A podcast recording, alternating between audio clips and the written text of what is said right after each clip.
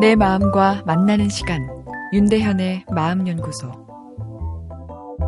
기계적 친절이 싫다며 민원을 내는 고객들이 많은데요. 인간이 로봇처럼 자신을 낮추어 친절을 제공하는데 그것이 싫다니 슬픈 일입니다. 진짜 친절을 달라며 아우성이지만 인간이 만들어낼 수 있는 진짜 친절의 양은 그리 많지 않은 것 같습니다. 기존 상품에 친절을 끼워 파는 감성 마케팅 때문에 달콤한 친절에 대한 수요는 너무나 증가해 버렸습니다. 그러나 진짜 친절은 더 메말라가고 있지 않나 싶은데요. 고객은 친절 마케팅에 중독되어 그 상품 자체보다는 친절에 더 민감하게 반응합니다. 차를 사면 차의 성능이 좋으면 그만인데 판매 직원의 불친절 때문에 차를 반품하겠다고 노발대발합니다. 병원에서 치료를 받아 호전되었는데 원무과 직원이 진료비를 수납할 때 그 태도가 성의 없다면서 화를 내니 병이 덧날 지경입니다.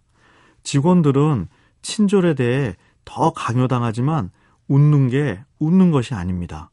쌍소리 하는 사람한테 웃는다는 것, 제정신을 가지고는 어렵습니다. 친절이란 상대방에 대한 존중입니다. 사람은 존중받고 존중할 때 행복을 느낍니다. 사람의 본질적인 욕구, 남에게 존중받는 거 아닐까요? 그런데 그것을 돈으로 살 수 있다고 믿게 된 세상이 서글픕니다. 마음이 행동을 지배하지만 역으로 좋은 경험을 주는 행동이 마음을 변화시킬 수도 있는데 이를 행동 활성화 기법이라 합니다. 친절이 상업화되어서 지친 내 마음의 돈은 행동 활성화 기법은 좋은 사람을 만나는 경험을 하는 것입니다. 좋은 사람은 속물적이지 않고 겸손한 사람입니다.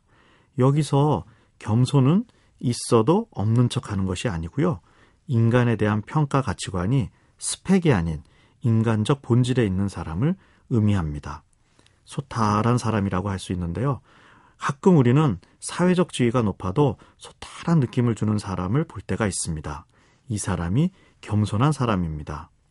사람과 사람의 만남에 사회경제적 지위가 끼게 되면 순수한 감정의 흐름에 동맥경화가 생겨버립니다. 폰만 잡다 끝나는 것이지요. 친절이 상업화된 세상을 바꿀 수는 없지만 내 주변에 좋은 사람이 한두 명만 있어도 우리는 위로받고 힘내서 살 수 있습니다. 문제는 좋은 사람이 많지 않다는 것인데요. 일단 나부터 한번 좋은 사람이 되는 훈련을 해볼까요? 맛은 좋지만 엄청 불친절한 욕쟁이 할머니 집에 가는 것입니다. 모든 사람을 공평하게 무시하는 그 집에서 맛있는 음식을 기분 좋게 먹고 나오는 거지요. 돈으로 꼭 친절까지 살 필요는 없지 않나. 맛있는 음식이라면 그만이지 않나 생각하면서요. 윤대현의 마음연구소. 지금까지 정신건강의학과 전문의 윤대현이었습니다.